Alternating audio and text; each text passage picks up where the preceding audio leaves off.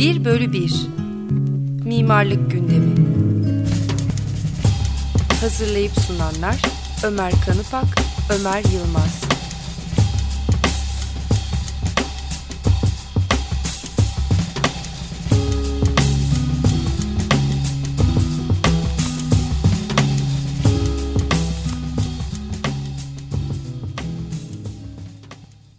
Merhaba, Açık Radyo'da Mimarlık Programı Bir Bölü Bir'i dinliyorsunuz. Ee, bu hafta programımıza on yedi Aralık'taki eğitim platformuna paralel olarak iki tane öğrenci konuk oluyor. Öğrenci arkadaşlarımız Pınar Gökbayrak ve Zeynep Ataş. İkisi de İTÜ'den mezun. Daha doğrusu birisi mezun, birisi ise yakında mezun olacak. Hoş geldiniz. Hoş geldiniz. Merhaba. Merhaba. Ee, geçen hafta Aykut Köksal'la aslında eğitim konusuna giriş yapmıştık.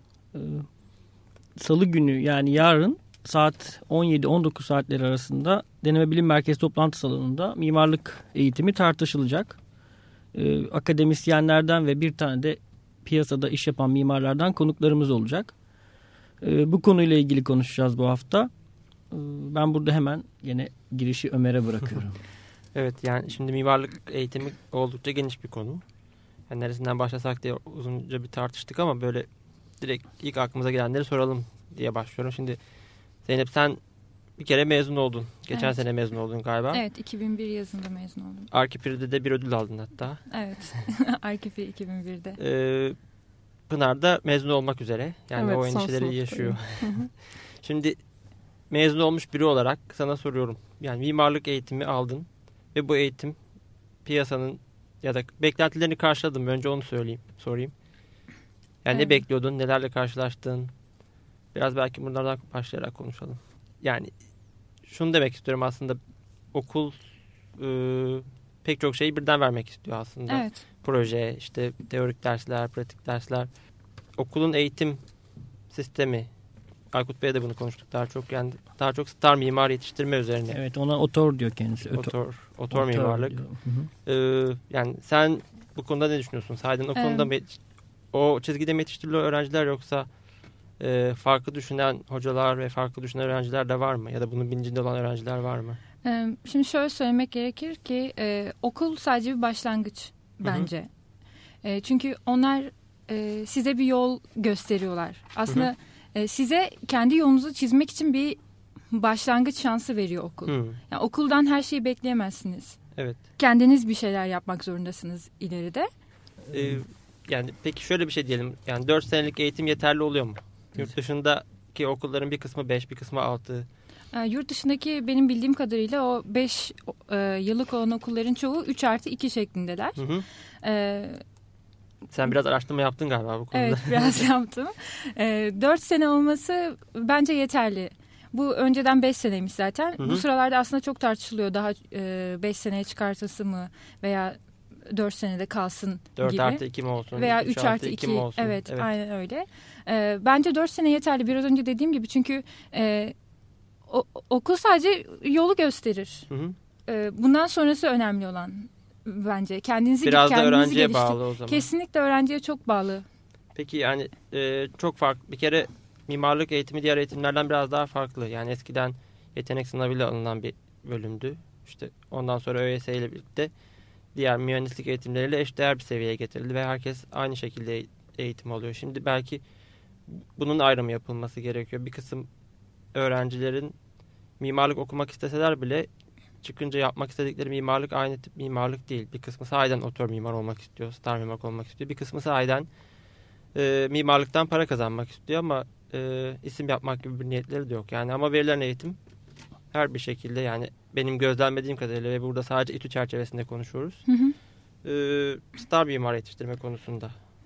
Ee, ama mi, şunu da söylemem gerekir ki bir kısmı da öğrencilerin aslında, ki ben de onlardan biriyim aslında, hı hı. öyle düşünüyorum.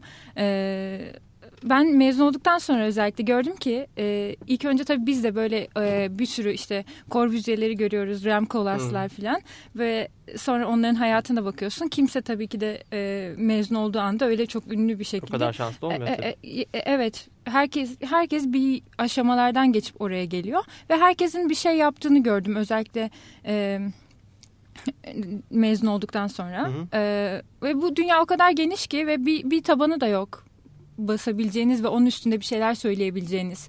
Her, her mimarlık bürosu, her mimar hı hı. E, kendine göre bir proje yapıyor.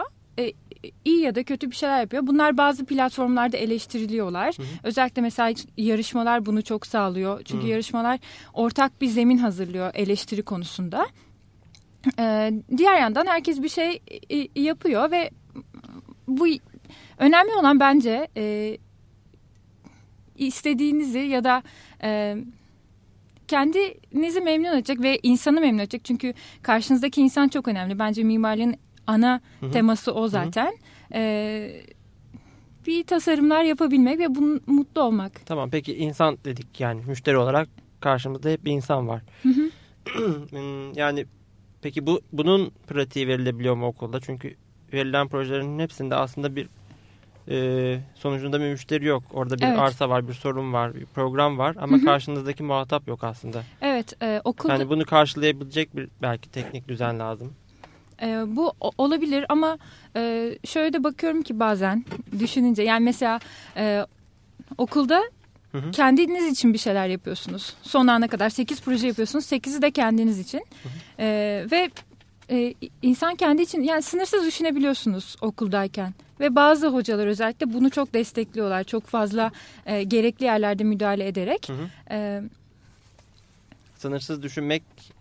Bu anlamda olumlu olarak düşünüyorsunuz. Olumlu olarak düşünüyorum. Hı hı. Ee, öte yandan piyasaya çıkınca ya da mezun olduktan sonra işverenle karşı karşıya geldiğiniz zaman e, zaten belli limitler geliyor ve hı hı. siz e, bu sınırsız düşünme yeteneğinizi bir yerde bir yerde açığa çıkması lazım. Bir yerde bu pra- bu pratiği edinmeniz gerekiyor ki sınırlarla karşılaşınca onu zorlayabilirsiniz. Yoksa çok ezilirsiniz gibi geliyor bana. Hı, peki yani bu limitler çerçevesinde hareket etme, yani şöyle diyeyim, sonuçta okul sınırsız bir ortam sağlıyor diyelim. Her okul değil. Her okul değil. Her, her hoca, hoca da, da değil. değil evet. Ama şanslı olan öğrenciler bu projelerden yararlanıyor. Bu, evet. bu sınırsızlıktan yararlanıyor. Peki sonuçta mezun olunca bu hüsrana dönüşmüyor mu? Ee, ilk başta öyle. Hı hı. Ee, ama sonra alışıyorsunuz. Peki o zaman şöyle sorayım. Yani tamam, bazı projeler ve bazı hocalar sahiden bu özgürlüğü sağlıyor. Hı hı. Ee, peki o zaman mesela sen eğitim hayatın boyunca hep bu tip hocalarla mı çalıştın, yoksa sahiden bu limitleri koyabilen hocalarla çalışmak istedin mi ya da çalıştın mı onlarla? Ee, bana yeter, yeterince özgürlük veren e, hocalarla çalıştım. Hı hı. Ama özellikle son dönemlerde, yani yedi ve sekizinci projeler, sekizde zaten jüri hı hı. E, bitirme projesi ama yedinci projede özellikle e, başka birileriyle çalışmak istedim aslında. E, daha daha sınır koyan. Sınırlı. Çünkü ama yedinci projede istedim çünkü daha büyümüştüm, hı hı. daha e, ne yapacağımı biliyordum. Hı hı. Çok fazla daha beni etkileyecek yakın bir şey yoktu. Yani e, ben yine kendimi zorlayabilirdim orada. E, o, o sınırlara karşı, karşı demeyeyim, onları kabul ediyorum. Var hı hı. öyle bir limitler var. Hı hı. Onları en iyi şekilde nereye getirilebilir? İki tarafında e, karşılıklı rızasıyla hı hı. diyeyim. Aslında burada şey bu. Bu ana kadar konuşulan hepsi gene o otör mimar tabii, tabii. Yani çerçevesinde gerçekleşiyor. Yani işin öbür tarafı sınırsız düşünmek gerekiyor mu? Hani işverenle ilişkiler, bu mimarlık eğitiminin Aykut Bey'in geçen hafta bahsettiği gibi anonim mimariye katkısı nasıl olacak? Yani özgürlük, o kadar özgürlük gerekiyor mu? Ömer'in sorusunu aslında sen ama benim tam da cevabını anlamadım. Hani ben demeye çalışıyorum ki limitlerle karşılaştığınızda, ki o limitler var tamam. hakikaten. Hı-hı. Bunları asla reddetmiyor ama onu zorlamak için bir Hı-hı. yerde onları zorlamış olmanız gerekiyor bence. O pratiği edinmeniz gerekiyor. Yani Hı-hı. yoksa iyice küçülür kalır gibi geliyor bana. Bu İhsan Bey'in tansiyonu yaratmak hikayesi aslında. Yani tansiyon yaratabilmek için daha önce o pratiğe sahip olması gerekiyor diyor Zeynep, değil evet. mi? Pınar bir şey söyleyecek galiba. Evet, aslında o limitleri limit yerine veri olarak alırsak, çünkü mimarlıkta bir çözüm üretmek için hep hı hı. verilerden yola çıkıyoruz ve onları bizi sınırlandırıcı bazı dış etkenler değil de esas projeyi şekillendirecek veriler olarak ele alırsak, onlarla çalışmayı da aslında bir nebze de olsa okul sürecinde bir şekilde öğrenmemiz lazım. Ama tabii ki bu tüm okul sürecine yayılmamalı. Yani sınırsız düşünmeyi hı hı. bir şekilde daha çok baskın kılmalı eğitim sistemi, ama yine de bu e, limitlerin bize veri olarak yansıması gerektiğini düşünüyorum. Yani gerçek olsa. Dünyadan biraz da biraz daha gerçek dünyayla ilişkisi daha olması gerekiyor. Daha entegre olması. Evet. Mesela ge- geçen hafta Aykut Bey kültür merkezi yaptırılır üniversitelerde. Yani öğrencilerin yüzde doksanı kültür merkezi yapar dedi. Önce siz yaptınız mı? Onu sorayım. Ben yapmıştım öğrenciler. Ben de o büyük, yaptım. O büyük sen Zeynep, bir proje. Bir, bir şekilde kültür Leş, kompleksi evet, yaptın. Evet. Ama hani Türkiye'de mezun olan öğrencilerden yüzde kaçı kültür merkezi yapacak? Ya ben mezun olduktan sonra ya fabrika binasında çalıştım ya konut. Başka bir şeyde çalışmadım. Hani çalışan da bir tanıdığım bile yok. Okullarda ya da okullardaki eğitim yani projelerin veriliş şekli, işte bitirme projelerini Ömer sürekli örnek ben, olarak gösteriyor. Evet, yani şimdi senin dediğin, Pınar'ın dediği gibi yani e, o limitleri doğru koyabilmek, sorunu doğru çözebilmek için doğru sorunun sorulması lazım belki de. Yani bugüne evet. kadar bizim aldığımız bitirme projelerinin pek çoğunda İstanbul paftaları açılır ve oradaki boş araziler tespit edilip oraya büyük ölçekli bina programları verilirdi. Yani şimdi değişti mi değişmedi mi bilmiyorum. Tabii bu da çok iyi bir nokta aslında. Yani esas sorunun doğru sorulmadığı durumlarda cevabın da yanlış verilmesi çok şey. Tabii tabii. O programdan önce konuştuğumuz hani Kuzguncuk'taki Bostan'ın e, proje alanı olarak verilmesi ya da Selami Çeşme Parkı'nın proje alanı olarak evet. verilmesi bence çok vahim. Evet. Yani e, belki burada biraz sorgulamak gerekiyor. Yani evet. şey evet. E, sizin açınızdan değil yani eğitimcilerin açısından. Evet. E, gerçekle olan ilişkisi yani çünkü gerçekte sahiden oradaki piyasa, emlak koşulları, işte program, o binaya orada ihtiyaç hiçbir şekilde göstermiyor. Evet. Biz tabii çok böyle yüklenince şimdi öğrenci cephesinde bir sustular. Ben hani şeyde programdan önce gene onu söylemiştiniz ya kültür merkezi yapıyorsun, yapmayı öğreniyorsun. O, o veriyle başka bir binada yani müzede yaparsın. Evet, ya da aslında... opera binasında yaparsın diye bir hani savunma var ama evet. Bana hiç bu şey gelmiyor yani inandırıcı gelemiyor bana ne yazık ki. Ama ben şey düşünüyorum yani evet gerçek dünyayla bir ilişkisi olmalı ama proje konusu mesela işte gerçek kültür merkezi yapmak ve daha sonra çıktığımızda öyle bir projeyle karşılaşmamak bence bir sorun değil. Çünkü okulda biz nasıl düşünmemiz gerektiğini öğreniyoruz ve bu bir kültür merkezi de olabilir, bir apartman da olabilir, bir toplu konut da olabilir, herhangi başka bir şey de olabilir ama orada bize verilen şey... Ee, esas olarak kültür merkezi kültür merkezi tabanlı olarak nasıl düşünmemiz gerektiği bence düşünme biçimleri öğretiliyor. O yüzden proje konusunun çok da e, yanlış olduğunu düşünmüyorum ben ya da çok da farklı yönlere kaydırdığını e, yanlış yönlere saptırabileceğini düşünmüyorum açıkçası. Anladım. Peki şöyle bir şey de olabilir mi belki yani bu Ütopya'da olabilir.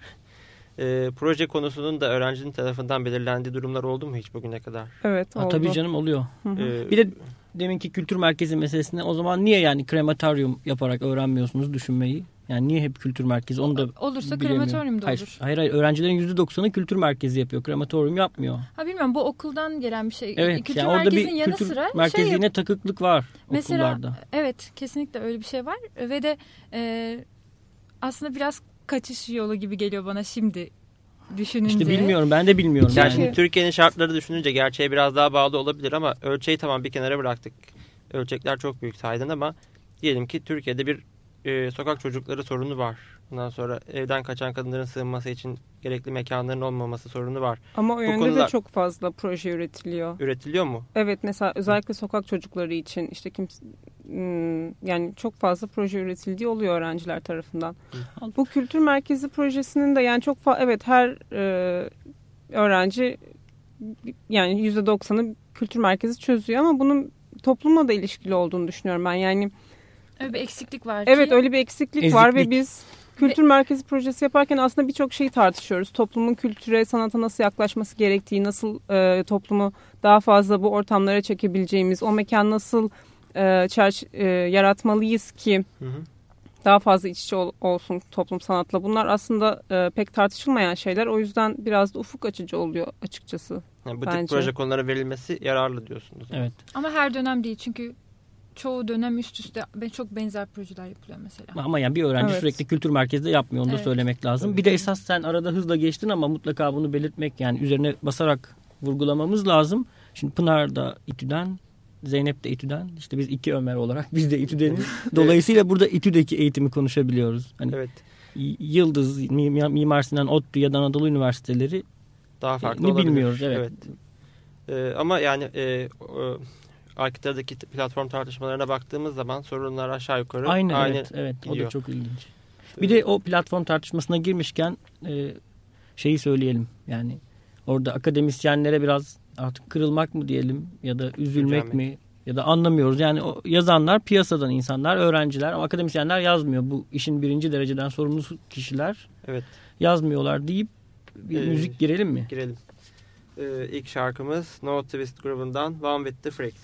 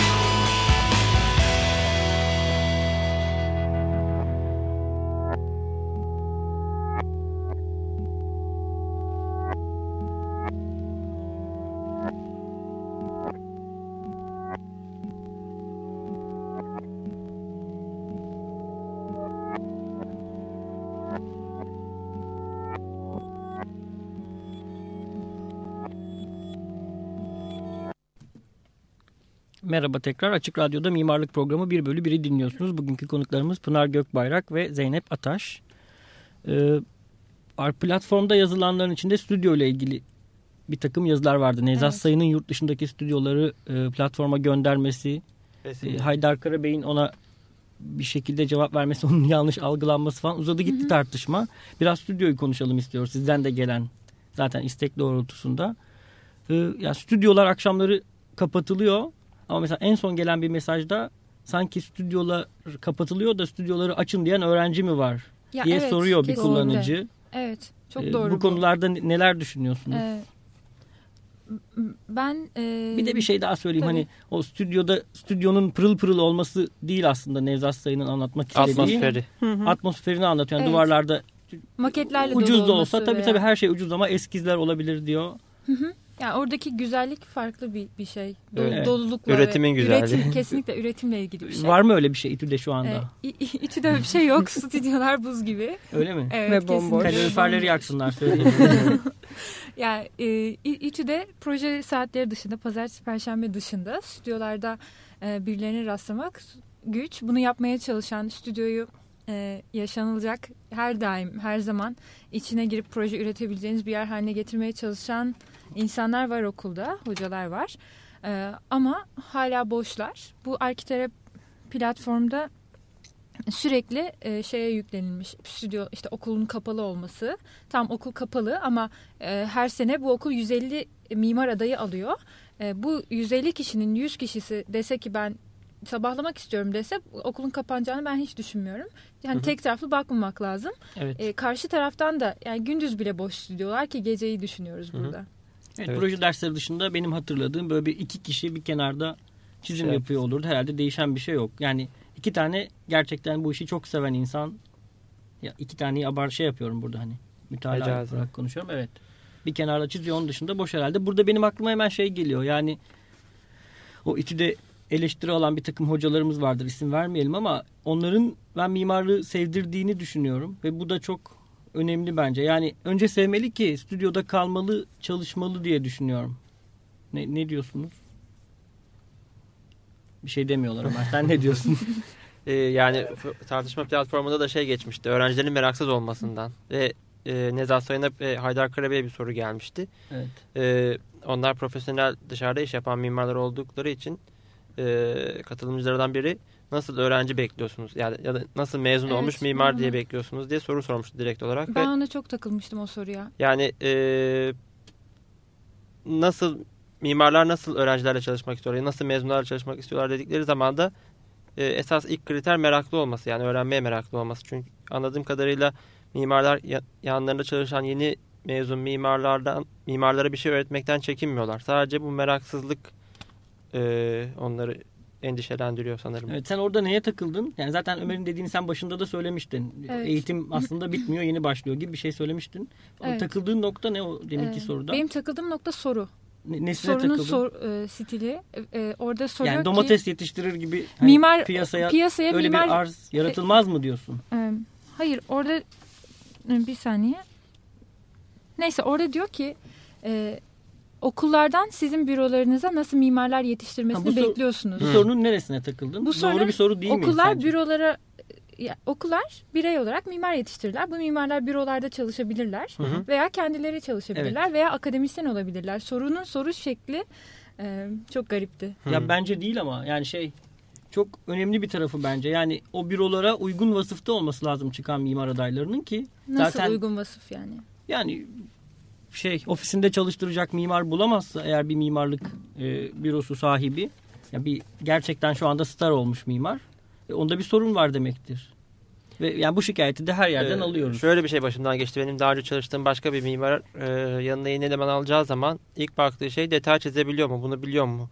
E, bazı mimarlar sahiden bunu öğretmeye hevesli yani yanında ç- gelsin ben ona öğretirim mantığında. Hı hı. Ama bazıları da benim zamanım değerli. Zaten bunu biliyor olması lazım okuldan çıkan insanın. E, burası stajyeri değil artık çalışmaya geliyor diye yaklaşıyor. Hı hı. E, o yüzden bazı artık e, mezun olmuş olan mimarların bir kısmının artık e, limiti aşan, o limitin limite ulaşmış bir bilgiye sahip olarak çıkması lazım. Ama e, okulların pek çoğu belki de bu limite ulaşmadan eğitim veriyor ve mezun ediyor. Belki mimarlar bundan şikayet ediyorlar. Olabilir. Ee, ama yani Nevzat Sayın'ın Ee, yazısını ben de okumuştum Hı-hı. orada. Ee, önemli olan, asıl önemli olan, yani bir, bir insan bir işi seviyorsa ve merakla yapıyorsa her şeyi öğrenebilir bence. Ee, okul, okul da kesinlikle mesela e, bu detay konusunda özellikle e, bazı yine hocadan hocaya değişmekle birlikte e, nasıl detay çözebileceğinizi de öğreniyorsunuz. Kendi detaylarınızı da kendiniz üretiyorsunuz. Bunun yanında işte bazı dersler var. Betonarme gibi. Hı, oralara ee, geleceğim tabii. Şimdi zaten. Ha, peki iyi. Yani o zaman şöyle diyeyim ki zaten seveme- sevmeyenin de yapabileceği bir işte de değil Hı, gibi değil. Görünüyor. Ama ben öğrencilerin gerçekten e, isteksiz ve meraksız olduklarını düşünüyorum. Çünkü şu anda son sınıftayım ve ilk birinci sınıftayken hepimiz büyük bir heyecanla, büyük bir istekle girerdik projelere. Hı. Hepiniz derken büyük çoğunluk. Evet, tabii ki yani büyük çoğunluktan bahsediyorum. Hı hı. Ama artık e, o heyecanın yavaş yavaş tükendiğini hissediyorum. Çünkü e, kişisel olarak projelerimize büyük bir heyecanla yaklaşsak bile o heyecanı yansıtacak ne zamanımız oluyor, ne e, ortamımız oluyor. Birçok bizi e, geri çeken etmenler oluyor. E, yavaş yavaş o heyecan da tükeniyor böylece. O birinci sınıftaki heyecan kesinlikle, zaman ilerledikçe yok oluyor diyorsun. Kesinlikle tükeniyor. Bu aslında şey, yani mimarlık okullarının dikkate alması gereken önemli bir nokta yani. Tabii çok şey. önemli tabii tabii. O ders meselesine geçecekmiş gibi nefes aldın. Geçeceğim. Oraya geçme istersen. Okulların kimliği meselesini bir şey yapalım yani. Sen Zeynep demin şey dedi, okulların kimliği olmalı mı olmamalı mı, hani ben de bilemiyorum, o şeyde de tartışılmıştı zaten. Evet, platformda, or, plat, platformda da tartışılmıştı. Evet, bir soru kimlik var. Kimlik ya da şöyle diyelim, eğitimin genel çizgisi. Evet. Evet. Belki daha evet. doğru bir tanım. Ee, arada konuşurken sen şey dedin, o da önemli hani. İTÜ'lüyü, Yıldızlı'yı, ODTÜ'lüyü gözümden tanırım gibi. Yani evet. Şey de biraz konuşunca anlaşılabilir dedin. Sahiden o anlaşılabiliyor mu şu anda? Yani bir soru o. Yani öyle bir okullar arasında çizgi farkı var mı? Aslında Necati İnceoğlu da e, metropollerdeki okullarda bu vardır diyor yazısında, giriş yazısında platformun. Evet, ben... Sahiden var mı? Yani ikincisi de olmalı mı? Hı hı. E, şimdi ben e, yüksek lisansa başladım İTÜ'de. Ve yüksek lisansa tabii her okuldan insanlar var. Hı hı. Ve bu e, çizgi farklılığını hissedebiliyorsunuz. Çok net bir şekilde hissedebiliyorsunuz. E, projelere bakınca da hissedilebiliyor. Yani Mimar Sinan, Yıldız ve İstanbul Teknik Üniversitesi. E, yani ben ayırabiliyorum aslında şu anda. Ve birçok arkadaşım, çünkü biz bunu derslerde de çok tartışıyorduk. Hı hı. Okul kimliği meselesine. Ve birçok arkadaşımın ayırabildiğini biliyorum. E, Peki okulun içinden biri olarak, ikinize de soruyorum bunu. Okulun içindeyken böyle bir kimliğin varlığını hissediyor muydunuz? Ee, okulun içindeyken pek diğer okullarla bir etkileşim olmadığı için. Diğer okullar için... değil, kendi okulunuzdaki eğitimin evet. üzerinde böyle bir kimlik, yani bir bütüncül, bütün hocaların üzerinde anlaştığı.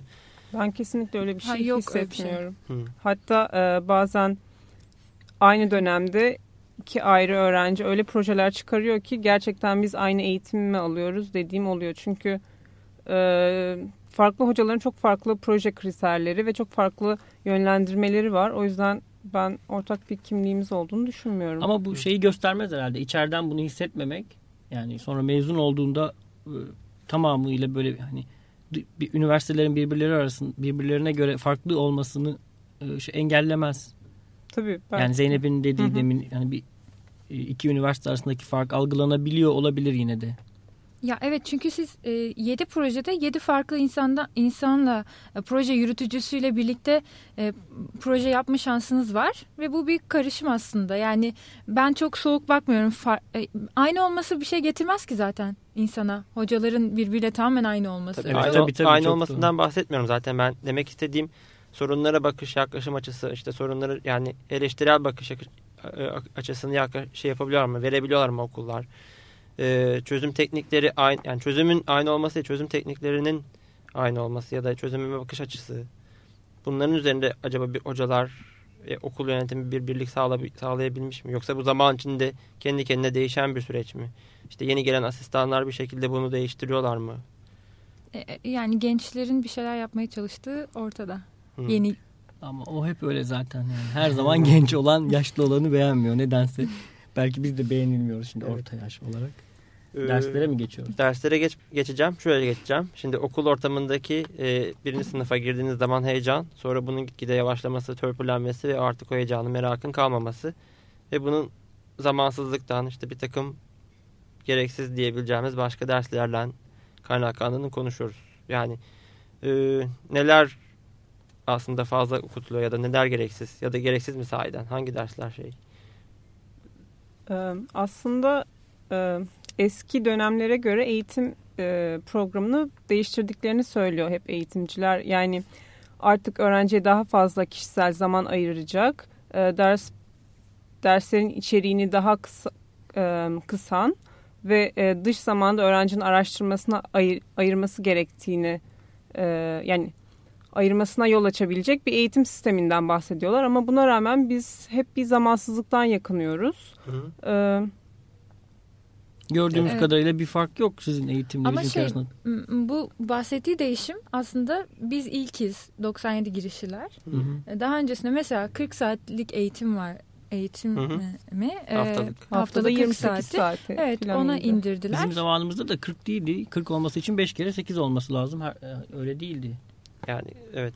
Yine de pek çok mesela gerekli e, olması gereken eğitimlerin birçoğu seçmeli derslere kaydırıldı. Bazı şeyleri hiç mesela detay bilgisini hı hı. seçmeli derslerde alabiliyorsunuz ama eğer onu öğrenci seçmezse alamıyor. Alamıyor. alamıyor. Ama gerekli dersler var mesela. Ee, mesela restorasyon projesi yapıyoruz ve bizim için bu dönem çok ağır bir proje bu aslında. Çünkü hı. bir yüksek lisans e, seviyesinde bir proje yapıyoruz. Halbuki bize restorasyonun e, mantığını kavratacak daha küçük ölçekte ders. E, bir ders belki daha yeterli olabilirdi. Ve geri kalan zamanı biz başka bir şekilde harcayabilirdik yani. Değerlendirebilirdik belki de. Ben şeyi merak ediyorum. Sen restorasyon dedin ama restorasyon sonuçta bir restorasyon dersi ve projesiyle iki dersten ibaret bir şey. Bizim dönemde hani ben de çok eskiymiş gibi konuşuyorum ama size göre altı yedi dönem daha önce mezun olmuş birisi olarak e, statik kürsüsünün dersleri pek rağbet görmezdi. Yani geçiştirilecek dersler olarak görülürdü. E, hala aynı mı durum? Yani işte o yapı statiği, mukavemet, betonarme, çelik yapılar gibi dersler Evet. en az ilgilenilen derslerdi aslında. Restorasyondan da az ilgilenilirdi. Tabii orası doğru çünkü çok havada kalan dersler onlar. Yani biz orada fazlasıyla betonarme hesabı yapıyoruz ama gerçek hayatta bunu statikçiler yapıyor, inşaat mühendisleri yapıyor. Ama bize bir, bir ön mantığını bilgi... kavratacak daha farklı bir sistem olabilir ya Şimdi, da e, mesela... Sonrasında şantiyede çalışmış birisi olarak bir ön bilgi gerekiyor. O ön bilgiyi almamış olmak sonradan bana e, kötü yansıdı ama orada da dersi sevdiremiyorlar. Yine benim hep... Ama e, tabii ki yani belli bir ön bilgi lazım. Çok teorikte kalıyor sadece. Çünkü bize mesnet diye gösterdikleri şey bir üçgen. Evet, ama ben evet. onun neye karşılık geldiğini ancak şantiye stajında öğrendim. Ben ya, bütün bir dönem mesnetler üzerinden e, hesaplamalar yaptım ama hiç kafamda canlanmadı o mesela. Bence en büyük problem bu. Evet, ben Bunu bet- salmak... Betona, pardon sözünü kestim. Betonarme dersinde betonarmeyle yapılmış bir bina fotoğrafı gördüğümü hatırlamıyorum yani. Yok tabii kesinlikle, görmedim. Kitabında kesinlikle. da yok zaten. Betonarme kitabı kalınca bir kitap.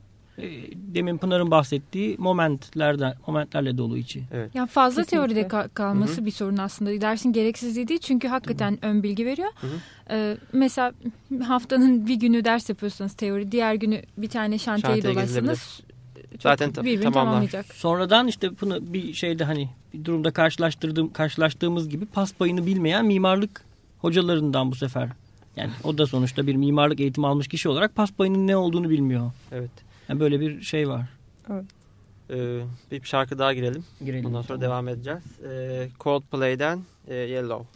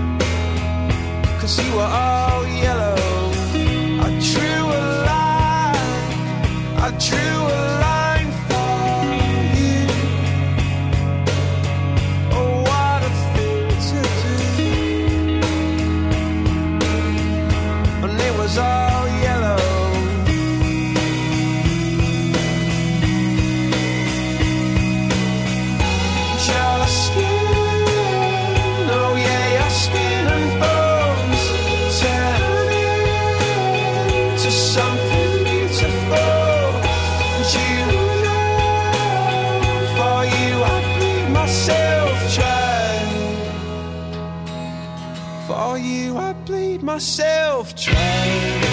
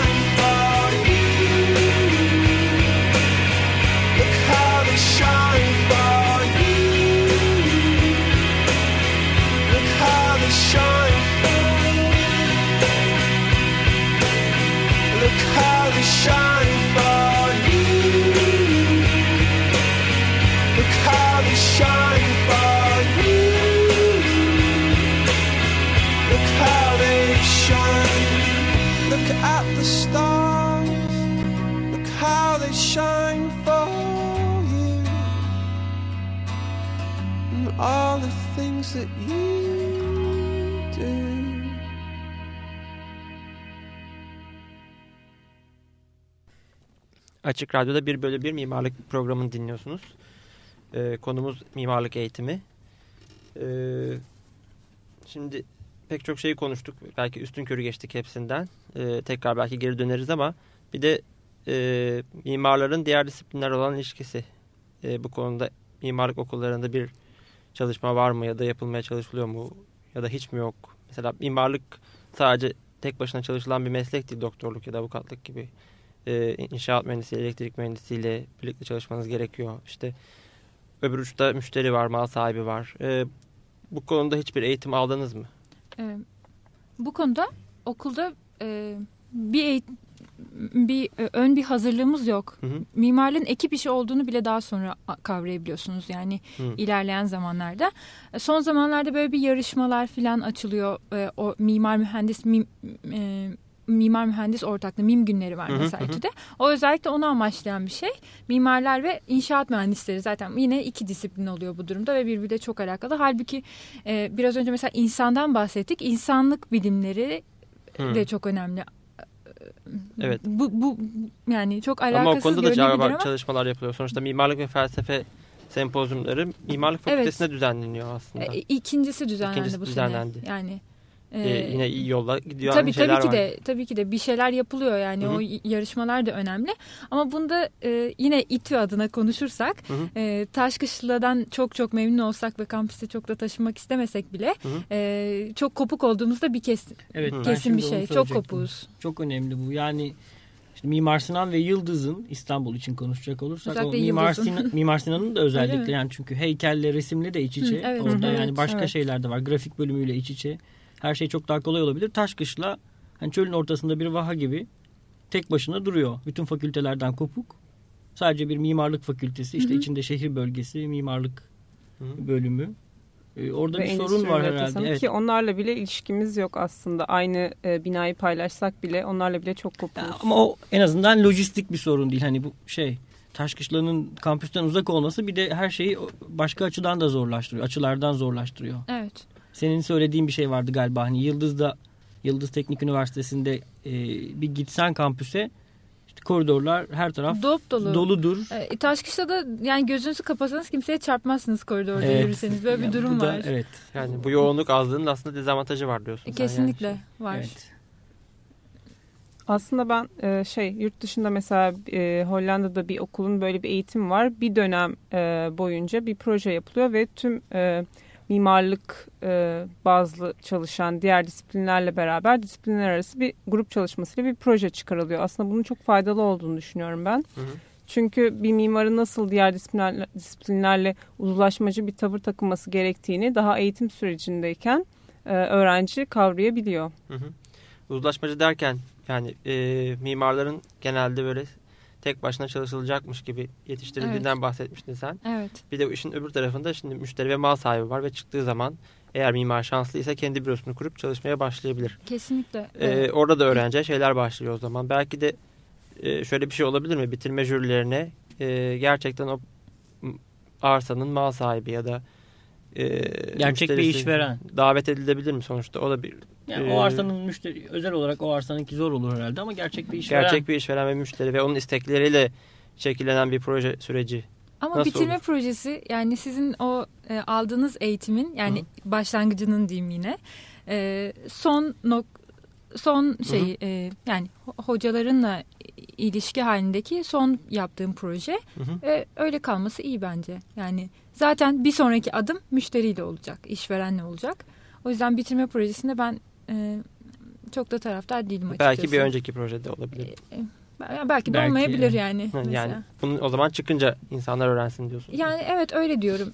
Biraz yani zor oluyor. Yine en başında söylediğim o hmm. e, limitleri ya da verileri anladığım o, kadarıyla o konuya senin yaklaşımın ama... şöyle mimarlık okulları sadece vizyonu açar ama gerisi kesinlikle öğrencilere daha iyi. Şey. İş insana kalmıştır. Yani bu aslında çoğu iş meslekte öyle. Hmm. Ama mimarlıkta da bence böyle. Aslında konuşmadığımız hemen burası bitti galiba. Başka bir konu var ki o da beni çok rahatsız etmişti öğrenciliğimde. E, mimarlık fakültesi paradan işte para kazanmaktan uzak duran mimar yetiştiriyor. Yani bunu Hı. şeye getireceğim. İletişime, müşteri ilişkilerine de getireceğim ama e, bu hocalarımız da öyle. Yani kocaman müzeyi yapıyor. Gerçekten şu anda duran bir müze. Para almadım diye övünüyor. Ondan sonra işte beş sene sonra genellikle bu beş sene sonra oluyor. Bir beş sene içinde mimarlar kendilerine gelip ya ne oluyoruz diyorlar ama iş işten geçmiş oluyor. Dört sene beş senede fazla bir idealizmden sonra evet evet. evet. Ya o idealizm Tabii. konusu çok doğru ama beş sene gerekmiyor bence. Hemen sonrasında bile ki benim yaşadığım e, e, tecrübe sağ olsun gibi. Yani beş seneyi kısalttı belki de. Yani... Sen aslında tecrübenden de biraz bahsedebilirsin. Artık evet. birincisi olarak. Ee, iş bulmadaki yaşadığın zorluğu zorluk. Diyeceksin değil mi? Hayır onu demeyeceğim aslında. Hangi tecrübe? Ee, yani kendi size daha önce bahsettiğim kendi ailemle yaşadığım tecrübe. Hı-hı. Yani bir konut yapmak durumundaydım. Hı-hı. Ve bitirme projesi zamanında. Hı-hı. Orada direkt aslında aileniz olmasına rağmen yine de yüzleşiyorsunuz. Evet. Belki küçük bir şey bu daha sonraki işveren yüzleşmelerindense Hı-hı. ama bu da bir şeyler gösteriyor. En başta yine çok fazla sahipleniyorsunuz ve gayet tartışmalı bir şekilde Hı-hı. ilerliyor. Tartışma dediğim yüksek tonda Hı-hı. çünkü tartışma her zaman var. Ama daha sonra e, bir Anladım. şekilde yolunu buluyorsunuz çünkü anlıyorsunuz ki e, birilerinin de katılımı gerekiyor. Sadece siz değil çünkü okuldan Hı-hı. sadece benim bu diye mezun oluyorsunuz. Demek istediğim oydu işte yani eğer proje sürecine sahiden bir mal sahibi gelirse belki o ılımlı olma sürecini de bir şekilde yaşa, yaşarsınız. Hmm. Yani hmm. bu öğretilebilecek bir şey değil tabii sonuçta. Yani ama en azından yüzleşiyorsunuz tecrübe... demeye çalışıyorum ben de yani. Hani Anladım. Bir, bir ama sonrasında bile... yüzleşmek de ne kadar işe yarayacak? Yani öğrenciyken biraz bunları öğrenmek gerekmez mi? Ama ne kadar öğrenebileceksiniz mi? Ki? O yaşadıklarınızla oraya jüriye bir, iki, iki jüriye birinin gelip size e, bir şeyler söylemesi bir işverenin. Tabii, tabii, yani çok farklı bir şeyler bence bunlar birbirinden. Evet zor konuları konuşuyoruz. Evet. Ne kaldı eksik? Ee, başka bir konuya gireceğim ben şimdi biraz kritik bir konu yani. Mimarlık fakültesinin içinde başka disiplinlerin olmamasından şikayetçi oldunuz. Ee, başka bir disiplin olarak yani alt bir disiplin ama şehir ve bölge planlama bölümü var.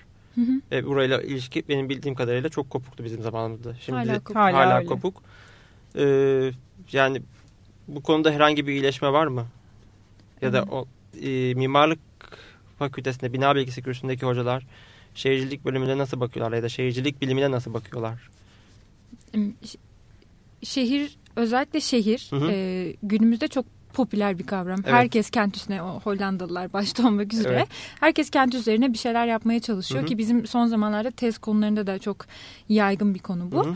E, okulda hakikaten çok çok kopuk ama çok içli dışlı olması gerekiyor. Şehir bölge planlamacılarının da mimarlarla bence çok yakın iletişim hı hı. içinde. Çünkü maketlerini görüyorum. Hı hı. Çok böyle basma kalıp binalar var maketlerde mesela. Biz şehir bölge planlama projesi almıştık. Siz almadınız mı? Biz de aldık, aldık ama çok küçük. Küçük ölçekte evet, işte. Evet. Ve bu pek yararlı olmadı galiba. Ve tam çözüm üretmemiz gereken yerde aslında dönem bitti ve bizim projemiz de orada bitti. Çünkü bize sadece bir e, bölgenin işte iki projemiz vardı mesela bizim. Bir Çengelköy'ü inceledik. Hı hı. Bir de daha sonra bir toplu konut olarak Ataşehir'i inceledik. Hı hı. Ve sadece onların analizlerini yapabildik. Hı hı. Tam oraya bir çözüm üretmek, e, orayı tartışmak e, gerektiği noktada bizim projemiz bitti aslında. Hı. Ama esas bence orada başlamalıydı. Hı. En azından yine de soruyu sorup analiz etmişler. Çünkü bizim zamanımızda öyle bir evet. şey de yoktu. Sadece bir arazi verilip işte oraya beş bin kişilik bir yerleşim ünitesi tasarlamıştık ki Hı. tamamen havada kalan bir projeydi. Hiçbir faydası da olmadı bana. Evet, zamanımız azaldı. Şimdi mimarlık eğitimiyle ilgili uzun uzun konuştuk. Ben size şeyi sormak istiyorum. Yani sen mezun oldun, başladın biraz bu işlere. Pınar da işte önümüzdeki altı ay ya da bir sene içinde mezun olacak. Hı hı. Nasıl görüyorsunuz durumu? Ümitli misiniz gelecekten? Yani ben... dinle, dinleyenlere, dinleyen mimarlara ya da mimar olmayanlara iki tane mimar, yeni mimar ve mimarlık öğrencisinin yani gelecek şeyi nedir? Ben tabii gelecek çok beklentisi. Ümitliyim. Yani çok ümitliyim çünkü umut olmazsa hiçbir şey olmaz. Tabii, yani evet. Çok öyle. Evet, ben de yani ümitli olmak istiyorum. Çünkü yani e, mesleğin daha çok başındayım ve e, yani evet, ümit olmazsa hiçbir şey olmaz aslında. Evet. Çok da kötü bir eğitim aldığımızı düşünmüyorum. Pek çok e, disipline göre bence çok da iyi bir eğitim alıyoruz aslında bu kadar eleştirmemize evet, rağmen. Tabii, tabii, yani çok şey... eleştir, eleştirmeye açık, tartışmacı Hı-hı. bir eğitim alıyoruz. Bu da çok Başka önemli. Başka hiçbir meslek tabii. zaten kendini bu kadar kurcalamaz herhalde. herhalde. herhalde evet. Sürekli mimarlık eğitim kurultayı. O yüzden sürekli mimarlar mutsuz bir imaj çiziyor aslında belki de. Evet, evet, çok sorguluyorlar. Programımızı bitirmeden birkaç şey söylemek istiyorum. Ben aslında programın formatında bir değişiklik oldu geçen haftaki bayram tatilinden dolayı. Şimdi bu da bu haftaya böyle yansıdı. Birkaç tane etkinlik var, onları hemen duyuralım.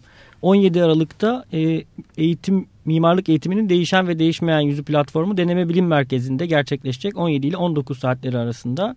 Taksim'de. E, Taksim'de evet. yirmi dört Aralık'ta Metin Hepgüler Arkitera Diyaloğa konuk olacak. E, bu iki etkinliğe ulaşmak için arkitera nokta com sitesini kullanabilirsiniz. Bunların dışında böyle hızlıca not aldığımız birkaç etkinlik var. Onlardan bahsetmek istiyoruz. beşinci Türk Kongresi Cumhuriyetten günümüze Türk kültürünün dünü bugünü geleceği on yedi yirmi bir Aralık iki bin iki tarihlerinde Ankara'da gerçekleşecek. E, burada bakıyorum on üç tane ana başlık var. Bir tanesi mimari ve çevre kültürü. İlgilenenlere duyurabiliriz bunu. İnşaat Mühendisliği Haftası etkinlikleri var önümüzdeki hafta on dört yirmi Aralık'ta İstanbul'da. Ulusal Beton Yollar Kongresi on sekiz Aralık'ta Ankara Hilton Oteli'nde. E, Mimarlık ve Sanat Paneli on sekiz Aralık'ta Kültür Üniversitesi Halil Akıngüç Konferans, Salon, Konferans Salonu'nda gerçekleşecek. E, bir de Bahçeşehir Üniversitesi Mimarlık Fakültesi'nin M E P konferans programı çerçevesinde on yedi Aralık iki bin ikide Heykel ve Mimari başlıklı bir toplantı var. Profesör Doktor Ferit Özçen'in katılımcı olacağı. Hı hı. E, hızlıca etkinliklerimiz bu kadar. Hı. Tüm bu etkinliklere ve daha fazlasına işte arkitera nokta com sitesinden ulaşabilirsiniz. Evet, e-mail adresimizi de verelim istersen. Verelim. E, bilgi at arkitera nokta com'a ya da destek at arkitera nokta com'a Evet. E, gerek bu programla ilgili, gerek mimarlıkla ilgili, gerek siteyle ilgili her türlü mail, öneri ve düşüncelerinizi yazabilirsiniz. Evet, e, tecrübeli Açık Radyo programcılarından aldığımız tüyoya göre mail alamıyoruz. E, programı dinlediğinizi belli edin ve mail gönderin lütfen dememiz evet. gerekiyormuş. Evet, maillerinizi bekliyoruz. Bekliyoruz, evet. E, programımıza katılan e, Pınar'a ve Zeynep'e çok teşekkür ediyoruz. Evet, teşekkür ederiz. Evet, ikisi de çok parlak öğrenciler. Hani Pınar çok parlak biliyoruz. Biz şimdi şey yapmayalım. Reklamını yapmayalım. Zeynep de çok parlak, onu da biliyoruz. Yani önümüzdeki şey yılların ünlü kadın mimarları olacaklar inşallah. Yani kadın mimar çıkmayan bir ülkede. Umarız. Teşekkürler. Evet. Biz teşekkür ederiz. Teşekkür ediyoruz geldiğiniz için. Evet. E, herkese iyi akşamlar diliyoruz. İyi akşamlar. İyi akşamlar. Parçayı unuttuk galiba. Hemen girelim. Parçaya da girelim. P J Harvey'den The Mess We Are In.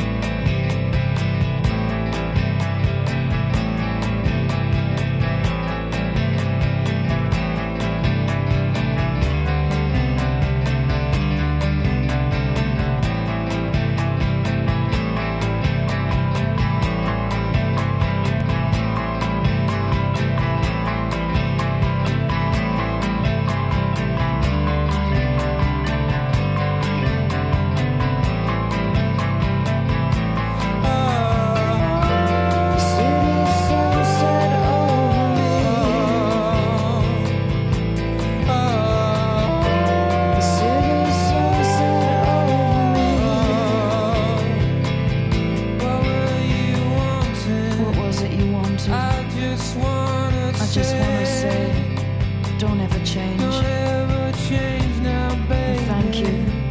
And thank you. I don't think we will meet again. I don't think we will and we must meet leave again. Now. Before the sun rises over the skyscraper. And the city landscape comes into being. Sweat on my skin. Oh, this mess we're in. The city's sunset.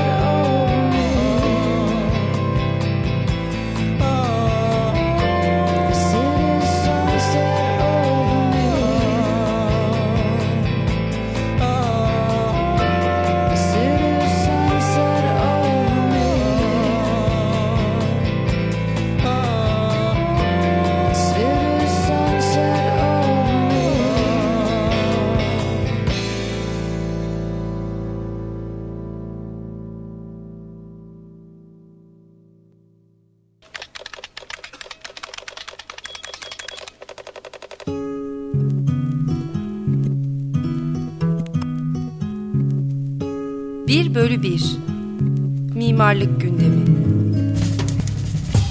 Hazırlayıp sunanlar Ömer Kanıpak, Ömer Yılmaz.